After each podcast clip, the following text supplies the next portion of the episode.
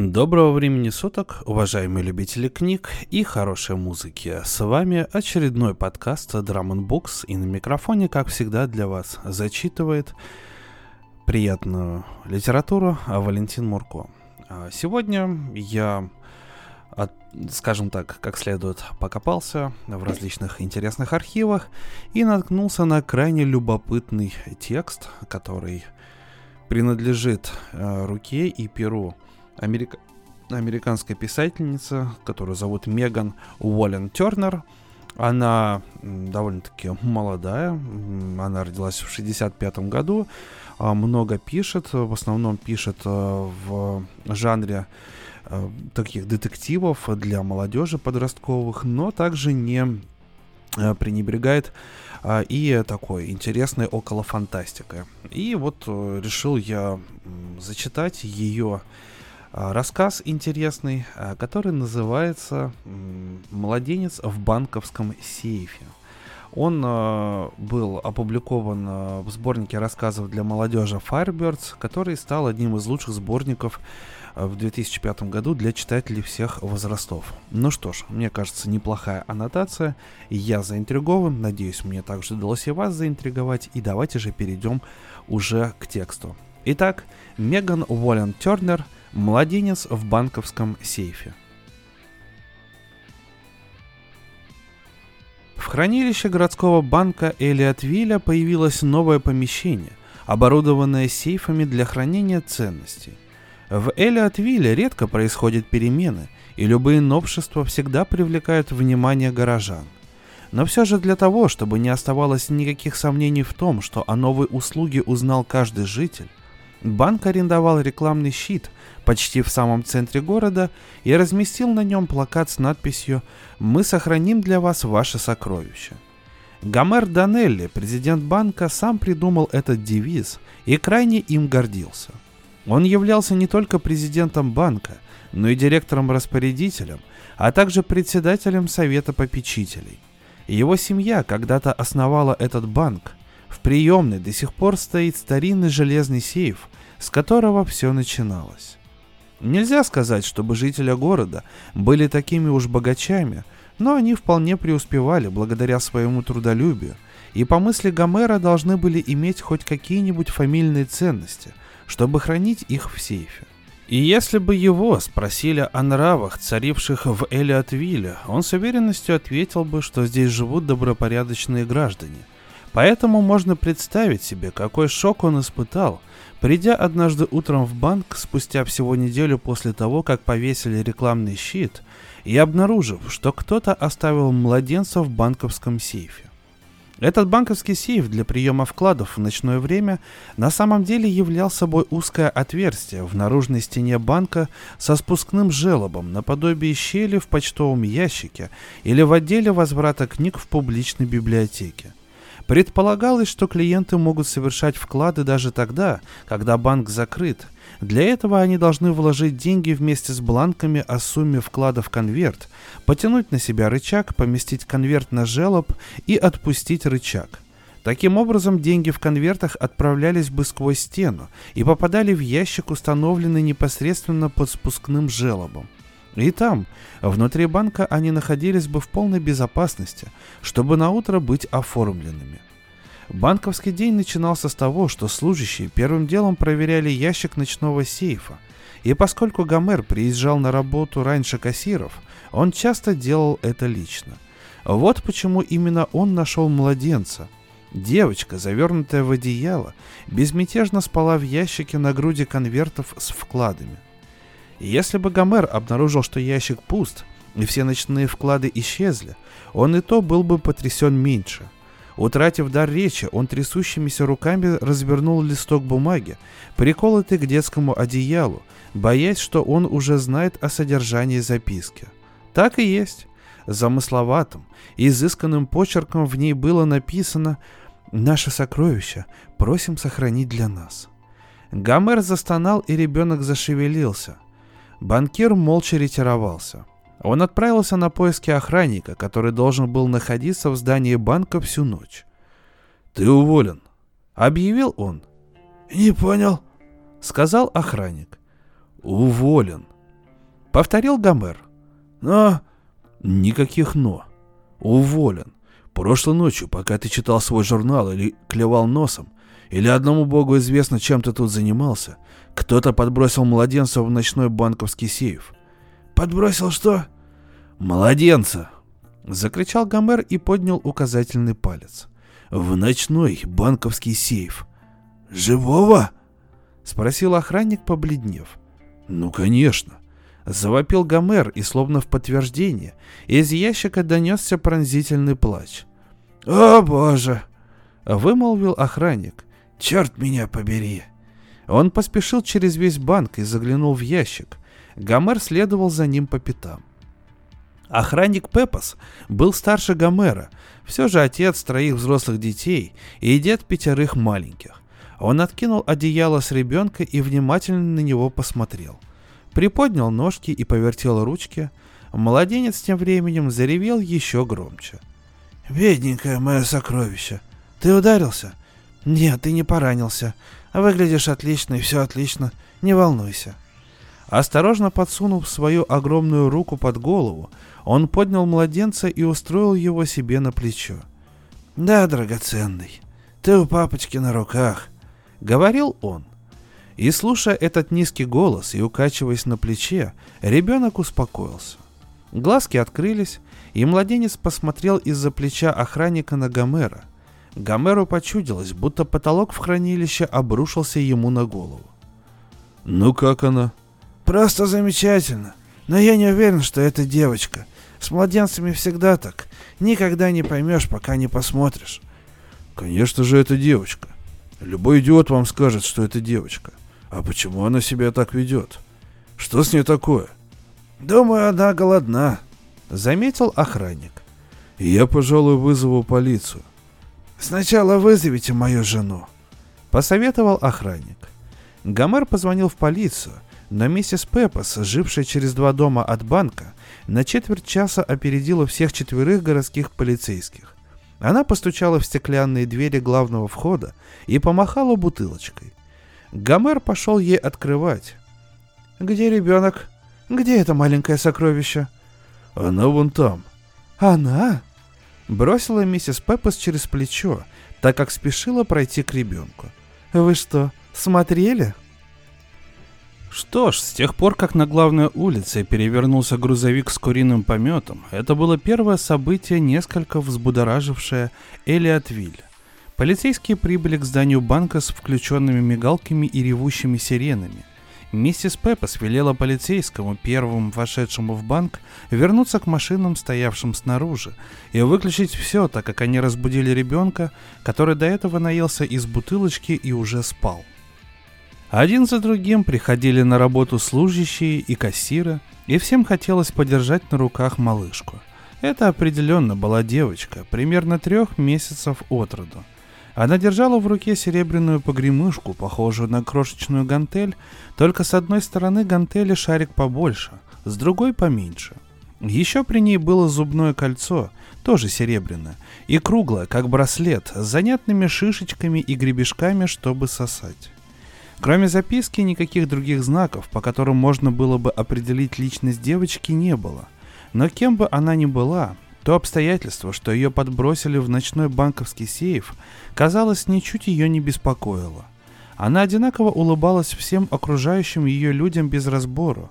«Интересно», — подумал Гомер, — «чувствует кто-нибудь из них то же потрясение, что и он, когда заглядывает девочке в глаза?» Он заявил о своем временном праве на то, чтобы оставить у себя ребенка, и как раз выслушивал подробные наставления от женщины-полицейского, когда приехала представительница ведомства по защите детей. Ею оказалась высокая дама в деловом костюме с иголочки, в короткой юбке и остроносых туфлях на шпильках. Она выхватила младенца из рук Гомера и, перекинувшись парой фраз с полицейским, вынесла ребенка через двери банка. У Гомера было такое чувство, будто его ограбили. Сквозь стеклянные двери он видел, как женщина устраивает ребенка в пластиковое сиденье. Сверкнула молния и ударил гром.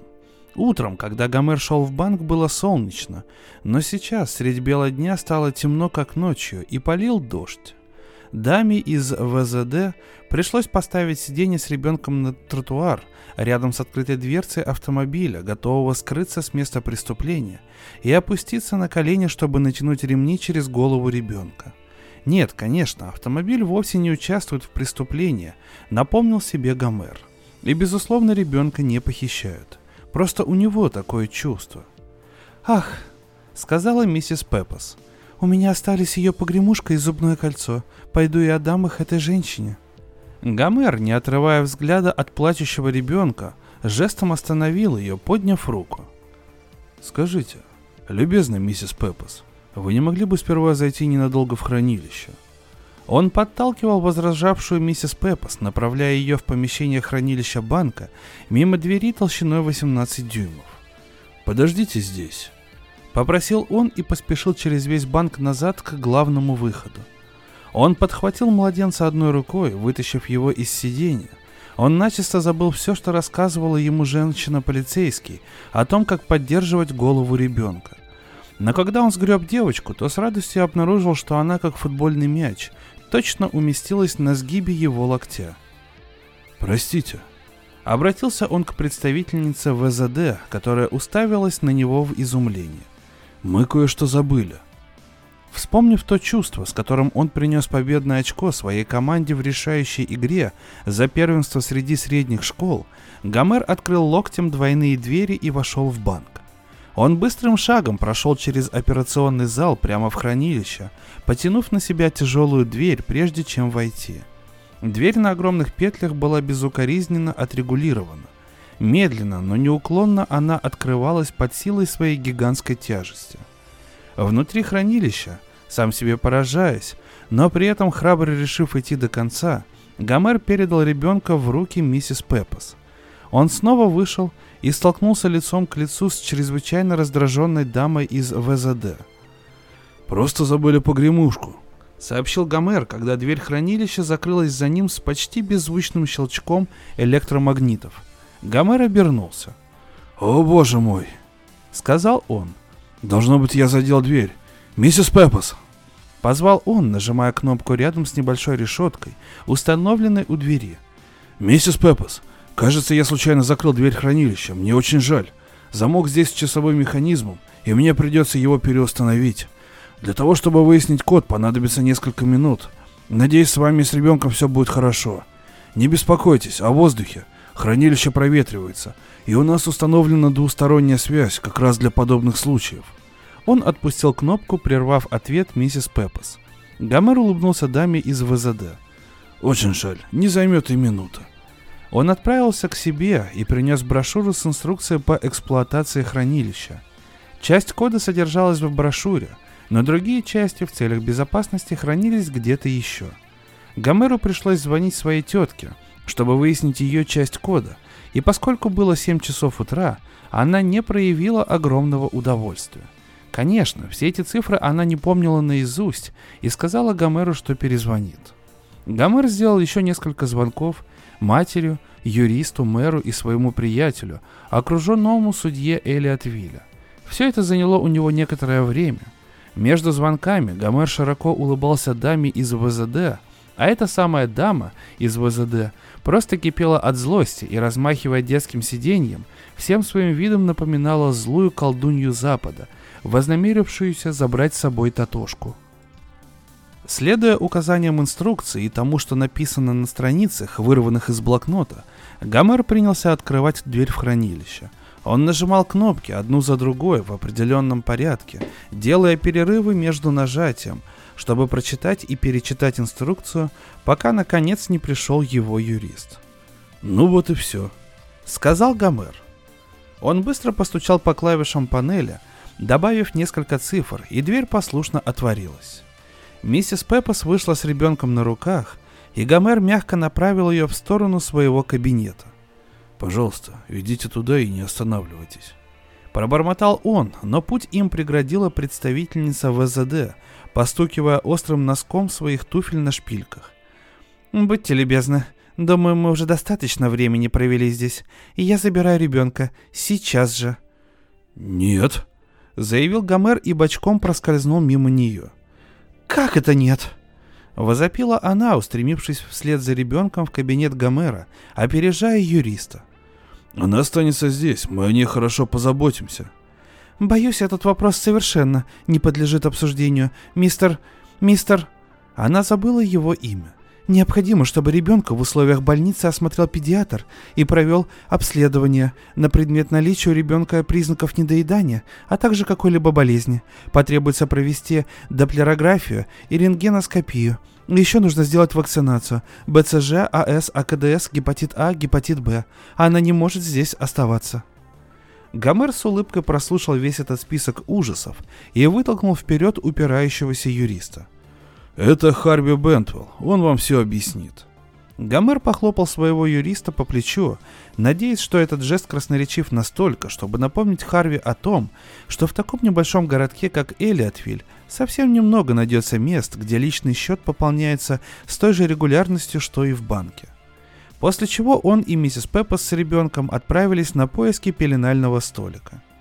Харви Бентвелл улыбнулся – но дама из ВЗД не была настроена улыбаться. Тогда Харви, вздохнув, взял себя в руки и начал долго вещать на латыни. Из всего сказанного самыми важными оказались слова «in loco parentis», Харви объяснил, что если говорить с точки зрения права, ребенка не бросили, а просто передали на попечение банка, а потому нет необходимости прибегать к услугам ведомства по защите детей, безусловно прекрасной и уважаемой организации, чтобы позаботиться о девочке. Банк сделает это сам. Он лично уже позвонил врачу-педиатру и патронажной сестре и вызвал их на дом, то есть в банк, чтобы обследовать младенца. ВЗД заявила, что это совершенно неслыханно и в высшей степени возмутительно. Харви все улыбался. «Отдайте мне ребенка!» – потребовала ВЗД. Харви Бентвилл покачал головой. «Я все равно заберу у вас ребенка». Харви снова покачал головой. Что ж, можно себе представить, какой разразился скандал, но Харви Бентфилл был не просто каким-то там адвокатишкой из захолустья. Он являл собой образец хорошего провинциального юриста, так что в конце концов от аргументов, представленных ведомством по защите детей, не осталось камня на камне. Оно было не в состоянии обеспечить девочку домом лучшим, чем это мог сделать банк, и ведомству так и не удалось придумать ни одной причины в рамках закона, почему банкам нельзя выступать опекунами детей. Судья настоял на том, чтобы ребенка принесли на слушание, и девочка пронзительно кричала во время всего заседания. И было из-за чего. Погода вела себя безобразно. В тот день, когда девочку одевали перед тем, как отвезти в суд, еще утро небо было ясным, но как только ее вынесли к машине, вспыхнула молния, ударил гром и полил сильный дождь. Все вокруг, казалось, наполнилось тенями, что вызвало беспричинное беспокойство. На улице прямо перед ними упал светофор. Электрические лампочки во всех уличных фонарях зажглись вдруг среди дня, и все как одна взорвались. Идя от машины к зданию суда, Гомер почувствовал невидимое присутствие каких-то людей за сплошной стеной дождя. Он поспешил подняться по ступеням и войти в здание. Оказавшись внутри, он обнаружил, что все вокруг так и норовят забрать у него дитя. Добрые с виду люди предлагали поддержать плачущего младенца, убеждая его в том, что у них лучше получится утешить его, ссылаясь при этом на свой опыт общения с детьми. «У меня трое детей», «Я бабушка.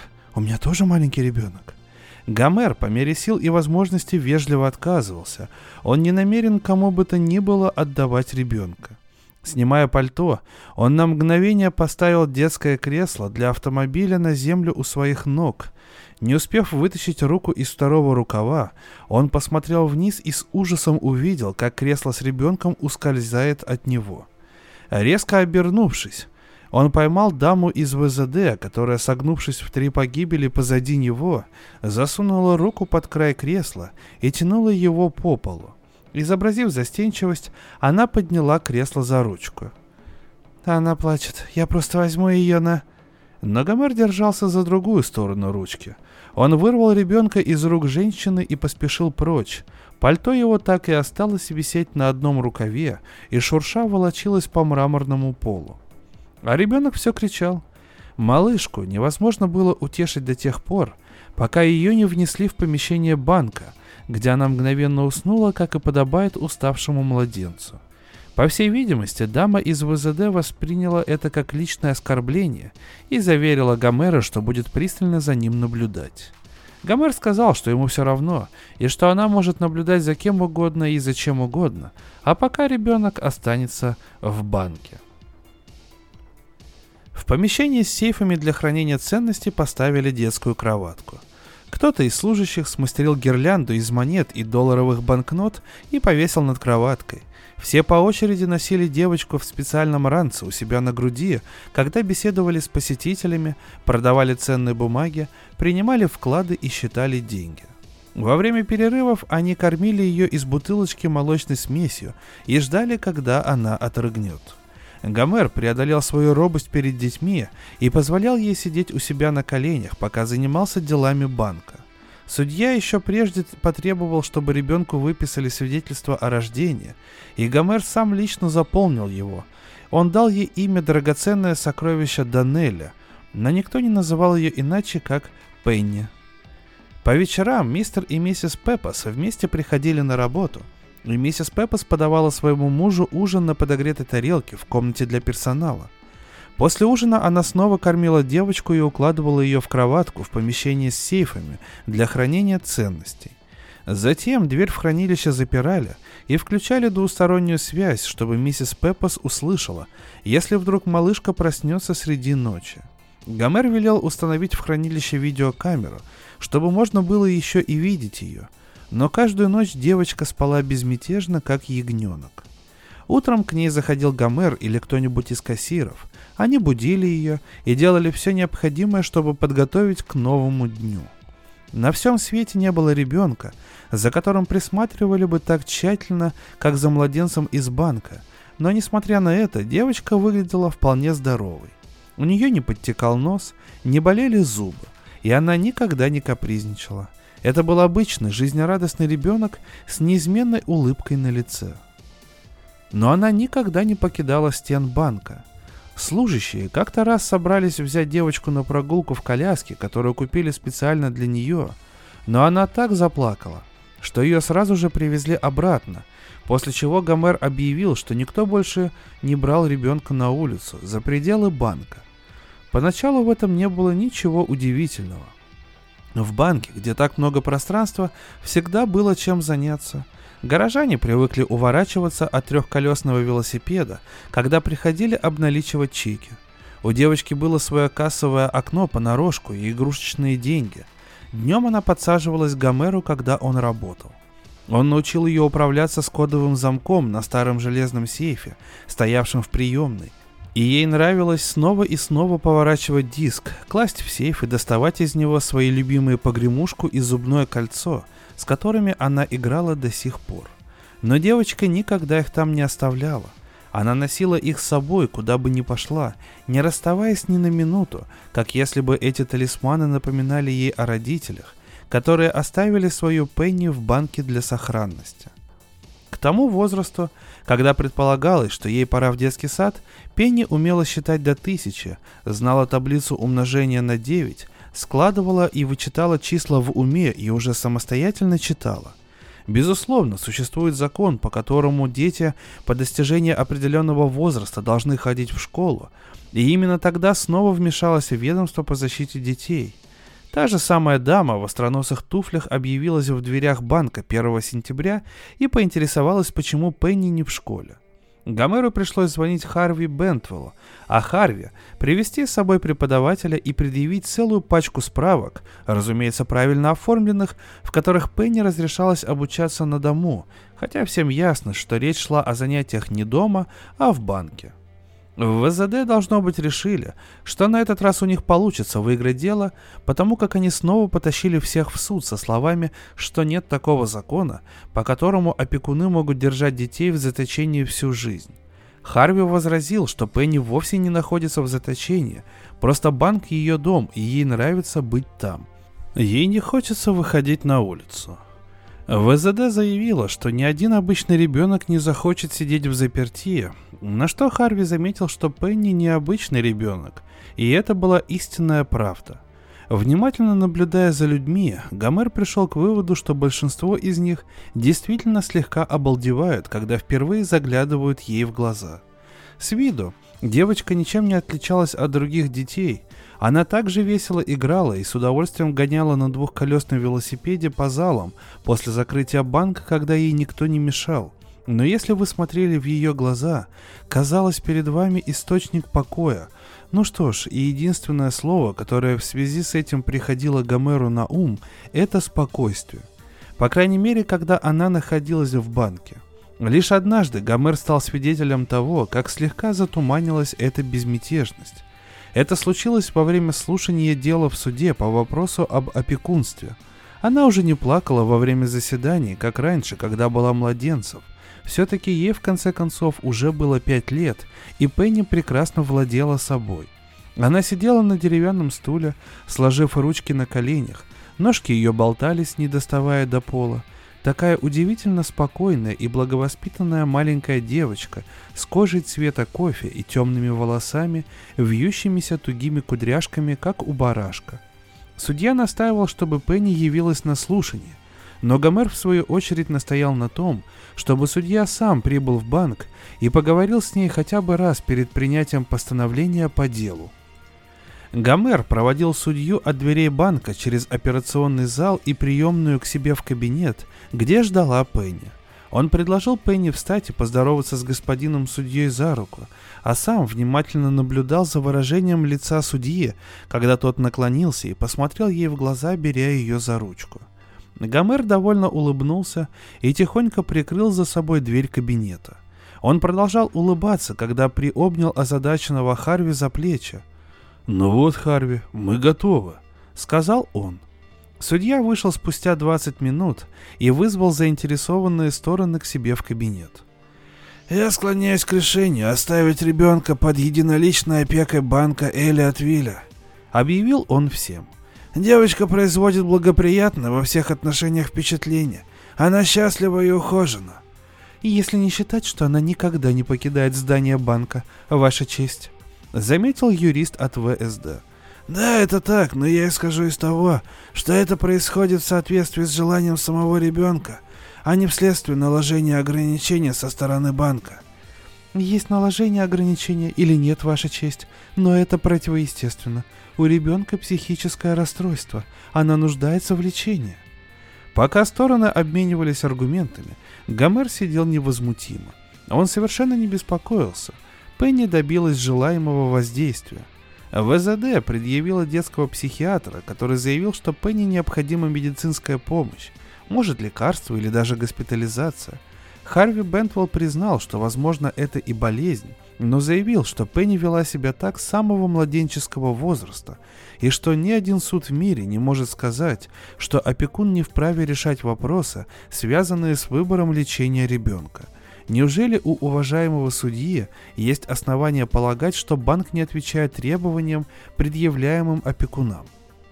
«Да», Перебила его дама из ВЗД, вскочив с места.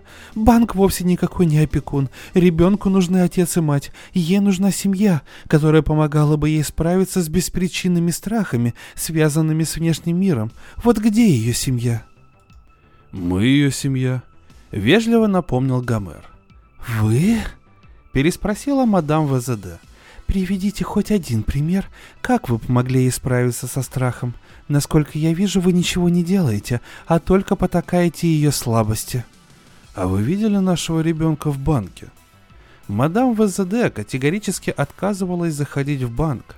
Она так и не была внутри банка с того самого дня, когда нашли Пенни. В таком случае, как вы можете судить, заботиться о девочке или нет? Нет никакой заботы. Вспомните хотя бы один случай, когда кто-нибудь из взрослых помог этому ребенку преодолеть страхи. Миссис Пеппас помогает мне. Ко всеобщему изумлению Пенни заговорила. Когда я боюсь, она мне помогает. Продолжай, ласково сказал судья. Иногда я боюсь, что какие-то бабайки за стенами банка придут и заберут меня. Иногда их тени приходят ночью, я их вижу. И? Тогда я зову миссис Пеппас. Она говорит, это просто тени, а тени сами по себе не могут никому ничего сделать. И что мне не нужно бояться, а нужно просто притвориться, что это тени кроликов. И что любая тень, если присмотреться к ней получше, окажется тенью кролика. И еще она говорит, что мне надо взять погремушку, потому что моя погремушка всегда со мной, и мое кольцо. Она подняла руку и показала зубное кольцо, которое сейчас сидело на ее запястье как браслет. Она говорит, что я должна поднять погремушку в сторону теней и сказать «ты кролик», и тогда мне уже будет не страшно. «Ну и как? Получается?» — спросил судья заинтересованно. «Да». Судья посмотрел в сторону ВЗД и многозначительно поднял бровь. Представительница ВЗД была вне себя. В конце концов она фыркнула и язвительным тоном бросила, что как это должно быть правильно – учить ребенка махать погремушкой в сторону чего-то там, что ему мерещится за стенами банка. Она присела на корточки перед Пенни. «Дорогая, это все просто глупости. Мы хотим, чтобы ты это поняла. Нет никаких чудищ, нет никаких плохих бабаек. Никто и ничто снаружи банка не хочет тебя забирать. Это же ерунда какая-то. Разве ты этого не видишь?» Пенни спокойно посмотрела на женщину. «Но ведь снаружи банка ты», — сказала она наконец. «И ты хочешь забрать меня?»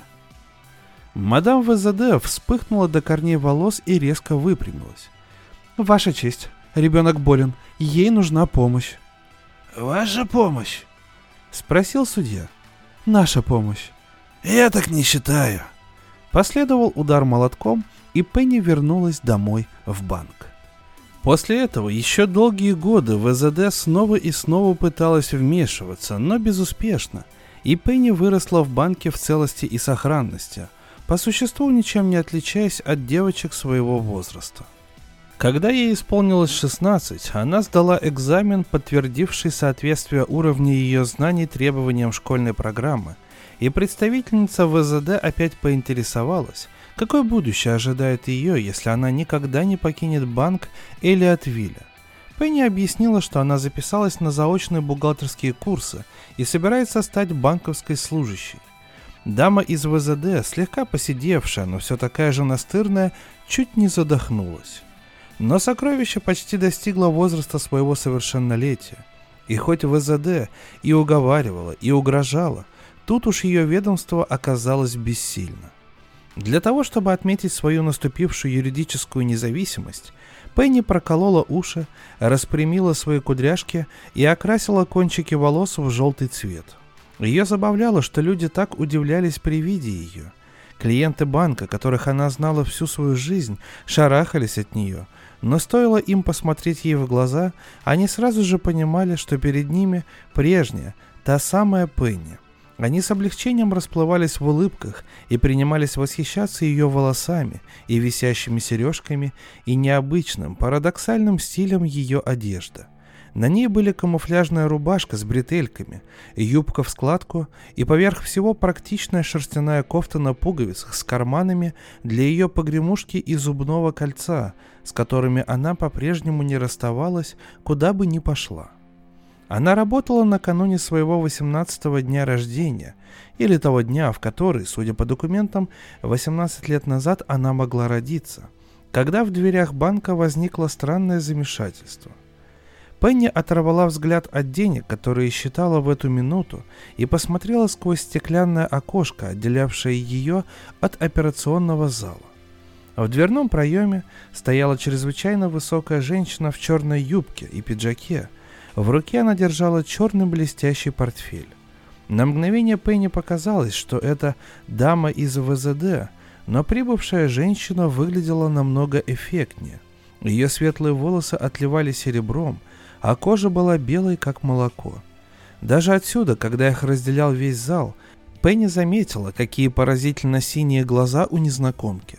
Она ступила в помещение банка как королева в сопровождении свиты – и свита ее состояла из существ, может, даже более примечательных, хотя и менее привлекательных, чем она. Среди них были один тролль, Один вампир, несколько угрюмых на вид гномов, три или четыре бледно-зеленоватых насмешливых типа и лишь несколько животных с неприятными рогами и зубами. Все они толпились, частично скрытые туманом, валившим через дверь. «Там что, дождь?» — спросила Пенни. Утром в этот день было солнечно. Царственная особа в черном, должно быть, услышала сквозь стекло голос девушки. Она подошла к Пенни и поставила свой портфель возле окна я хотела бы взять с хоронения племенницу. Объявила она суровым голосом, четко произнося все свистящие звуки. От волнения у Пенни пересохло в горле. «Простите?» — спросила она, сглотнув. «Мою племянницу», — повторила женщина. «И я желаю взять с хранения мою племянницу». Она заглянула ей за плечо, кивнув в сторону открытой двери в хранилище и помещения с сейфами для депозитов. «Она должна быть где-то тут у вас. Уверена, вы заметите наше семейное сходство. Отец ее простой смертный, и я сильно сомневаюсь, что она пошла в него». Пенни быстро наклонила голову и нажала кнопку, которая вызвала тревожный сигнал в кабинете Гомера. Он сразу же бросился в операционный зал – замедлил шаг и остановился, увидев всю эту разношерстную толпу. Затем, не спеша, он прошел за конторку и оказался рядом с Пенни. «Эта дама желает взять свою племянницу с хранения», — сказала Пенни Гомеру. Они оба уставились друг на друга. «И немедленно», — потребовала женщина по ту сторону окна. «Вы-вы», — сказал Гомер. «Вы положили ее на хранение?» Спросила Пенни. «Нет, не я. Моя сестра со своим мужем положила младенца сюда, но теперь я веду их дела. Я хотела бы взять ее». По тону, каким она произнесла «я веду их дела», можно было сразу понять, что ничего хорошего неизвестным Пенни отцу и матери это не предвещало.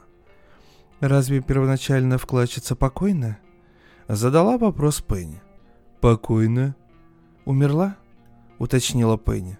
«Нет, еще нет». «Что ж, в таком случае, боюсь, ей придется самой осуществить изъятие».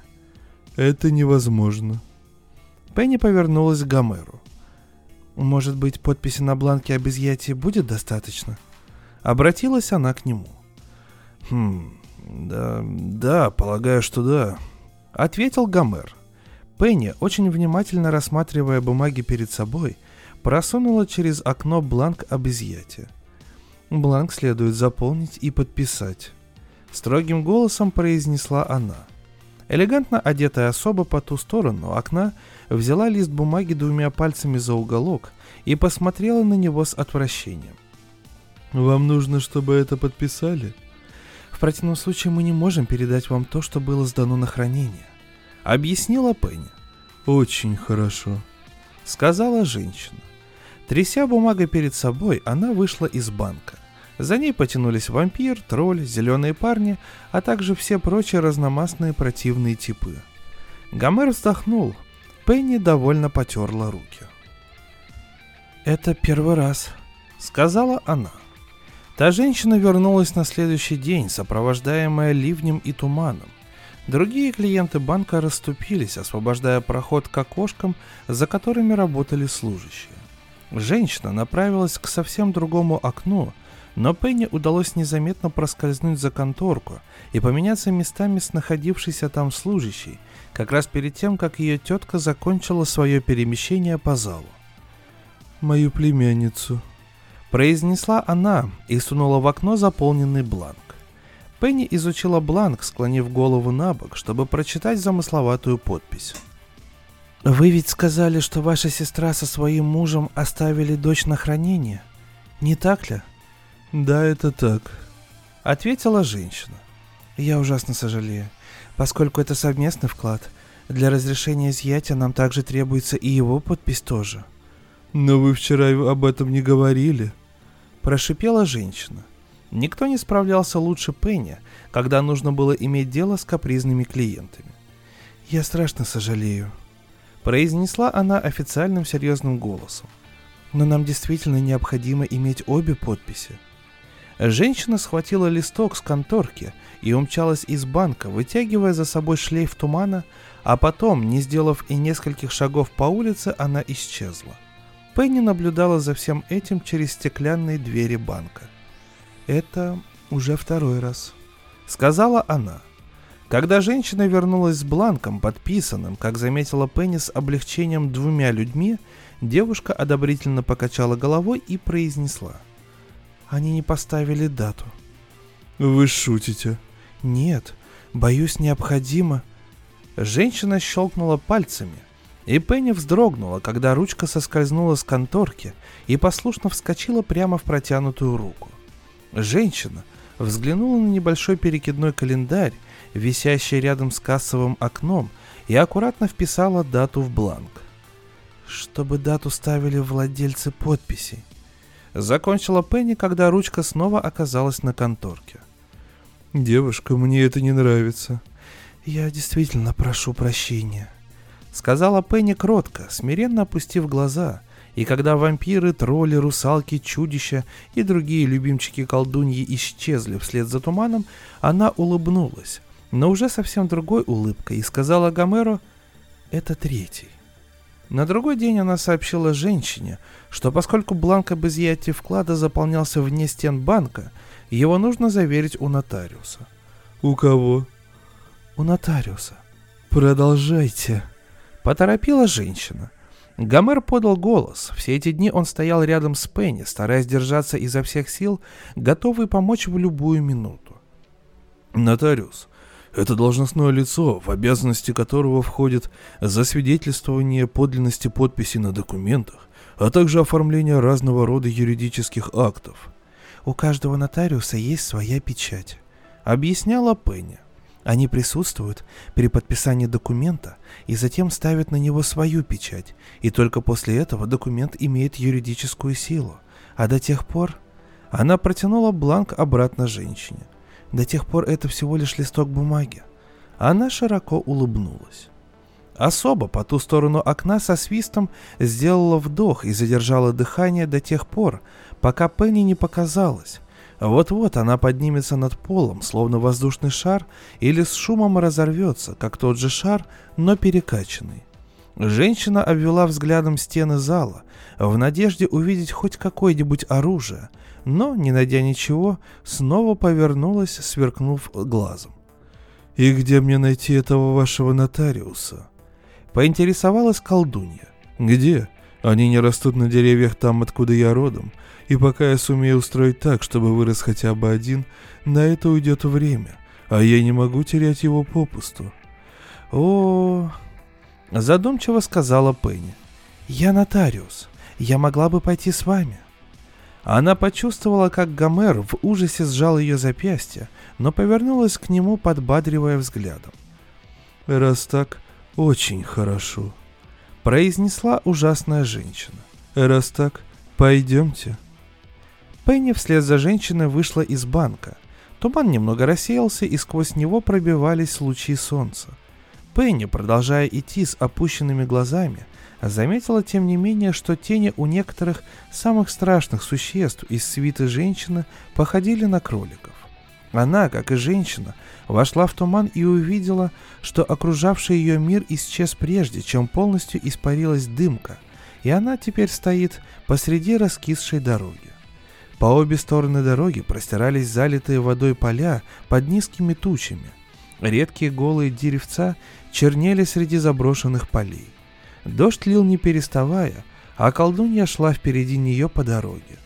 Короткая юбка и портфель исчезла. Теперь на колдунье развивалось длинное черное одеяние с капюшоном, откинутым назад, а на плече висела сумка. «Идемте», Велела она, и Пенни повиновалась. Прямо перед ними вырос сказочный замок, который должен был бы сиять на солнце с развивающимися на ветру флагами, но вместо этого он стоял мрачный, мокрый и поникший посреди унылого пейзажа. До замка идти было минут двадцать, но Пенни хватило и пяти минут, чтобы промокнуть насквозь. Грязь налипала на ботинки, и они становились все тяжелее и тяжелее. Девушка обратила внимание на то, что дождь не попадал на колдунью, которая по-прежнему была совершенно сухой. Но у вампиров вид был жалкий, да и безволосые тролли выглядели не намного лучше. И только русалки, все-таки водные создания, не страдали от дождя. Хотя, впрочем, они совсем не привыкли к грязи. Русалки поскальзывались, то и дело хватаясь друг за друга, чтобы не упасть. Но они были очень противными существами, даже по отношению друг к дружке. Поэтому, когда одна из них теряла равновесие, другая так и норовила столкнуть ее совсем. А упавшая цеплялась за подолы проходящих сестер и тоже валила их на землю. Так продолжалось до тех пор, пока все они не сплелись в ползущий клубок, злобно шипящий и царапающийся. Пенни с интересом наблюдала, как тролль наступил на одну из русалок, и тогда все они вместе ополчились на него. Мимо пролетала гарпия, которая сразу же приняла сторону тролля и стала бить русалок крыльями, обзывая их нехорошими словами и толкая обратно в грязь. Русалки отвечали тем, что хватали ее за перья и выдирали их пучками. Гарпия вопила от бешенства и выкрикивала ругательства. Вампиры остановились поглазеть. Различные волкообразные существа и ползающие чудища с перепончатыми крыльями протискивались между зеваками, чтобы лучше видеть. Пенни, шедшей за вампирами, тоже пришлось остановиться. Она запустила пальцы в мокрые от дождя волосы и выжала из них воду. В эту самую минуту что-то коснулось ее лодыжек, и она подпрыгнула от неожиданности. Черный кролик со злобными красными глазками проскакал мимо нее широкими прыжками. Ему, очевидно, тоже хотелось взглянуть на битву, но ясно было и то, что он сильно нервничал из-за такого количества зубов и клыков вокруг. Сверкнула молния, одновременно грянул гром, и все виновато уставились на колдунью, в торопях пришли в себя и поспешили дальше – они прошли между полуразрушенных, скорее всего заброшенных домов, сжавшихся друг к другу за обширным пространством топкой грязи, где, наверное, некогда росли сады. Пенни показалось, что один или два человека следили за ними из разбитых окон. Когда они дошли до ворот замка, то увидели, что деревянные створы разрушены, а петли сломаны. За воротами валялись разбросанные по всему двору камни – их как будто вытолкнуло из земли внезапным морозом. Русалки снова стали спотыкаться, а тролль на них зарычал, но они, стремглав на перегонки, побежали в парадный зал, где перед двумя тронами стояла колдунья, торжествующе улыбаясь. На одном из тронов сидела женщина, почти точь-в-точь точь похожая на колдунью, с кожей, белой как молоко и длинными волосами – что струились по плечам подобно водопаду при лунном свете. Открытые глаза ничего не выражали. Женщина сидела на троне, опутанном густой паутиной, которая не давала ей встать, крепко удерживая руки и ноги, облепила веки и губы пышные локоны волос. И хотя она была неподвижна, как статуя, Пенни с первого же взгляда приметила, что если сестра ее – воплощение жестокости, то королева сама доброта. У обеих женщин глаза были голубые, но если у сестры голубые как лед, то у королевы голубые как чистое небо. Рядом с ней сидел ее муж, тоже опутанный паутиной, во все глаза следивший за колдуньей.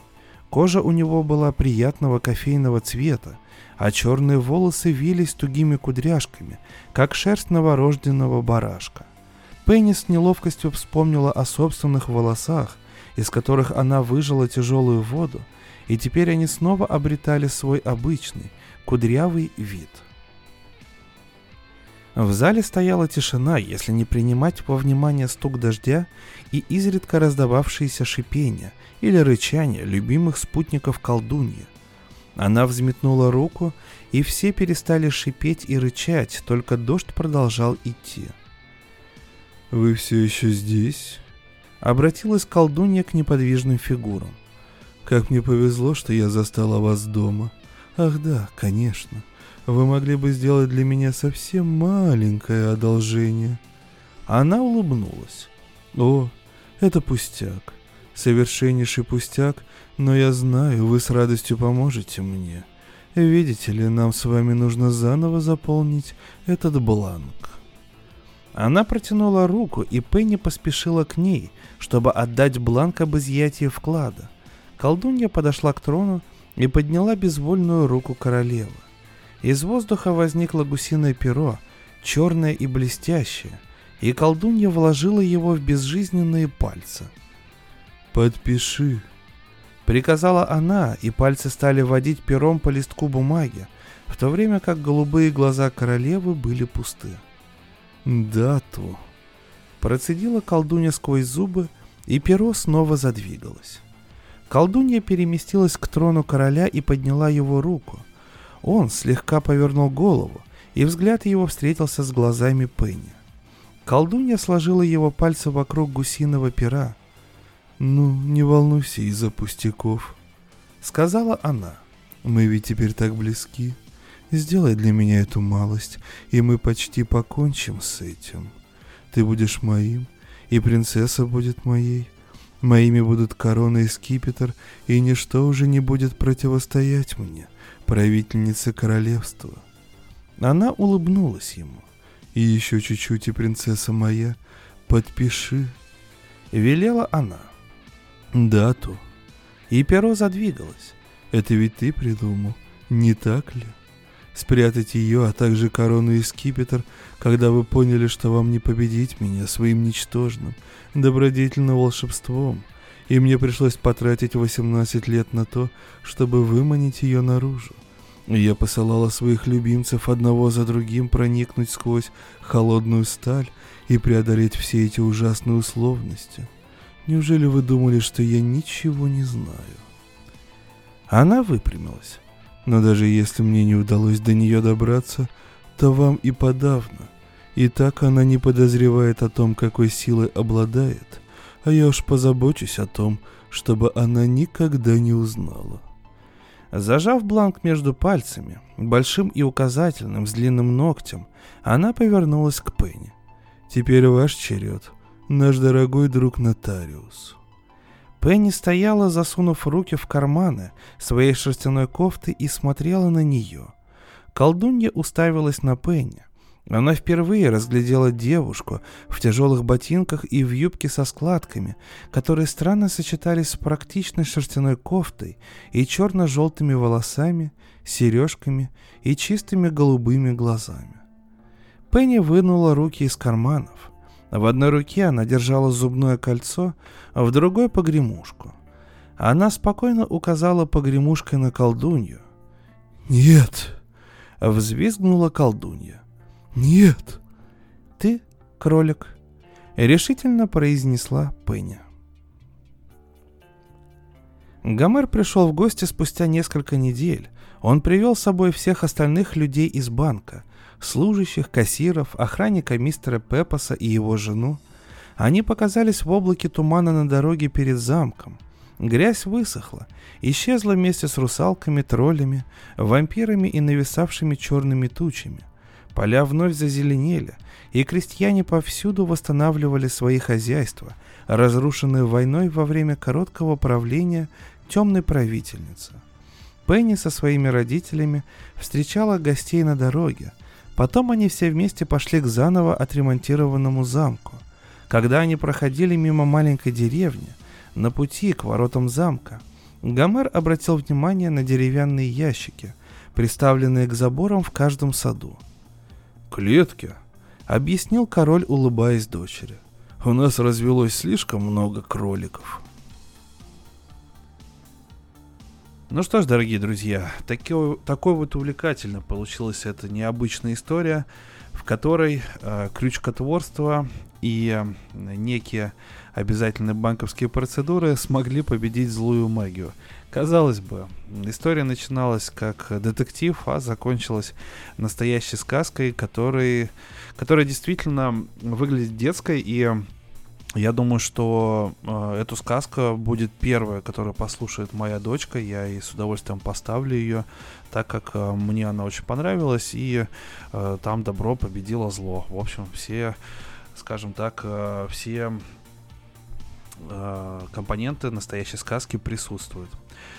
Также отдельно спасибо хочется сказать Александру Олеговичу, который вчера ночью мне прислал несколько донатов. Где-то он нашел мою карточку Сбербанка, видимо, на старых выпусках, и э, ночью прислал с хорошими пожеланиями благодарности. Огромное спасибо, Александр Олегович. Я вам и всем остальным порекомендую, ребят, если вы хотите отблагодарить меня за творчество, в описании к подкасту есть ссылка на Patreon. Обязательно подписывайтесь, потому что там вы не только закинете донатик, но и получите доступ а, к дополнительным выпускам, которые выходят каждую неделю. А, уже э, две недели подряд я зачитываю вторую книжку Владимира Сорокина «Сахарный Кремль», где очень наглядно показывается наша жизнь через призму фантасмагорической действительности. В любом случае, огромное спасибо за прослушивание. С вами был Валентин Мурко, подкаст Drum Books и обязательно услышимся на следующей неделе. Всех милых дам, моих слушательниц, с наступающим 8 марта.